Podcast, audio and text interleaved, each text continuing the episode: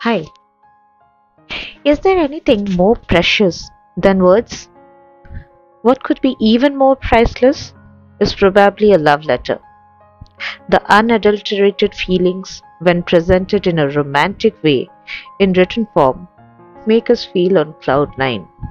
Whether delivered by hand, mail, or romantically left in a secret location, the letter may be anything from a short and simple message of love to a long and lengthy explanation and outburst of feelings. This is the third letter. I often wonder why I run out of words to tell you the simplest thing that I love you lots. I have so many dreams for you and for us. I wish that I had found you sooner so I could have loved you longer. There's times when I would rather be burnt alive by the flames of your love than pass away cold and loveless. Sometimes it doesn't matter who hurt us or why we lost our way. What matters is that we happen to find ourselves and each other against all odds. If, but for a moment, let the world slip away, let there be no judgment or fear.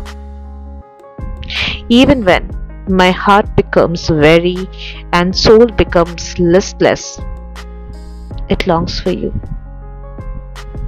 It's another feeling to glow in love, no matter what. Maybe I don't have a perfect life and people with me but I walk with my dreams and a lot of hope that at least I have not failed to discover love. It could not escape me completely. As I fall asleep every night, there are thousands of promises I make for you, for me, and for us. More than promises, they are and always will be vows etched in my soul.